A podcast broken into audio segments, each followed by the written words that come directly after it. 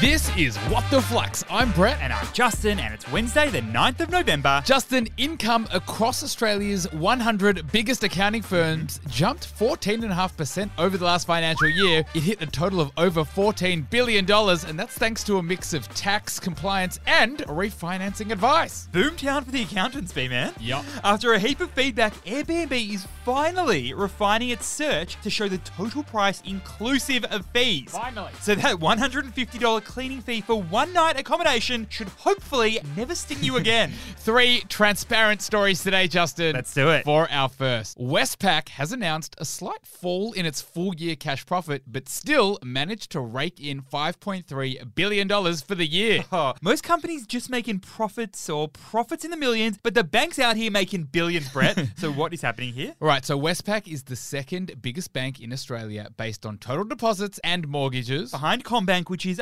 miles ahead. Now get this one, Juzzy Boy. Westpac's full year cash profit was down 1% compared to the year before. And the Westpac CEO reckons that as the cash rate continues to rise, more businesses and retail customers will start to feel the pain. Now, Jazzy Boy, the irony right now is that a little concept named inflation psychology is keeping consumer spending high, Which keeps inflation high. which keeps cash rates rising. So, what is the key learning here? Inflationary psychology is the idea that consumers respond to high prices by buying now rather than delaying our purchases. And that's because we think prices are going to go up more in the future. But, Justin, what's interesting about inflationary psychology is that it's a self fulfilling prophecy. when we feel like prices are going to continue to rise, we buy in bulk now. You know, stockpile the pantry with tuna cans. But Brett, by doing that, we're actually contributing to artificially pushing up the prices now. How about this one? The governor of the RBA has been on record saying it's in our national interest to avoid inflationary psychology. And now, Westpac CEO is joining the party by saying this psychology is actually making the slowdown even worse. And not only is this likely to impact the RBA's cash rate and your home loan, but also Westpac's bottom line. for our second story, Estee Lauder's most recent quarterly sales figures have dropped by 11% after a cutback in spending on cosmetics. I thought cosmetic companies usually pull up all right during economic downturns. Justin, what's happening here? Okay, well, Estee Lauder is the world's second largest cosmetic company. But Jazzy Boy, did you know that Estee Lauder owns a bunch of other cosmetic brands like MAC Cosmetics, Bobby Brown, Clinique? Now, Brett, last week, Estee Lauder released their quarterly sales figures, and it wasn't quite what the market expected. How about this one? Their sales have fallen by 11% to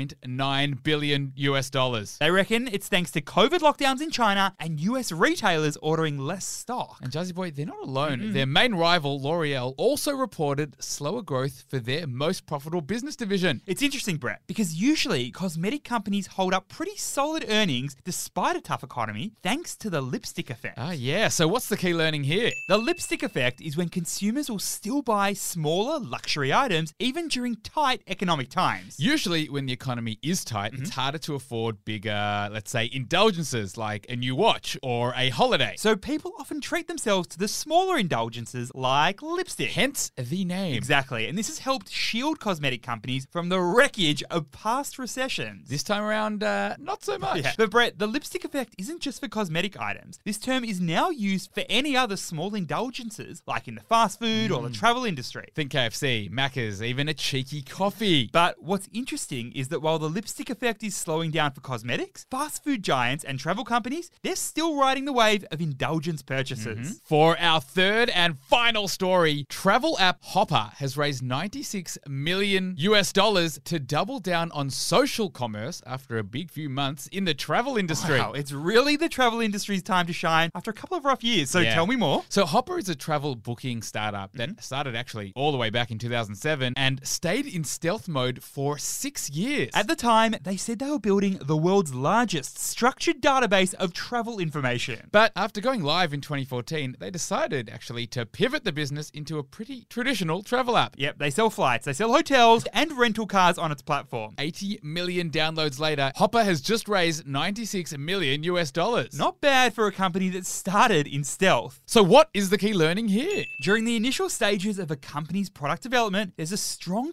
temptation to build the company in stealth. In other words, behind closed doors, so nobody can see what the business is doing and nobody can steal any ideas. Think- Nest or Zooks. But Brett, over the last 10 years, the apps upside of getting your product out there as soon as possible has been shown to outweigh this stealth approach. For Hopper, clearly their build in stealth model wasn't so effective. They ended up pivoting their product not long after they went public. because they were actually able to get feedback and insights from their customers. And these days, many companies share their product roadmap for the future. and customers can vote on which features should come first. So, not only are companies able to learn from their customers, but it can also become a really powerful marketing strategy as your customers come along for the ride. Chelsea Boy, I gotta ask you, how is the old Flux newsletter going? Well, Brett, 89% of readers say they feel smarter after reading the newsletter every single day. Coming from industries like retail, tech, media, So if you haven't subscribed, make sure you head to flux.finance slash newsletter to get your fix. thanks for listening, and we'll see you tomorrow.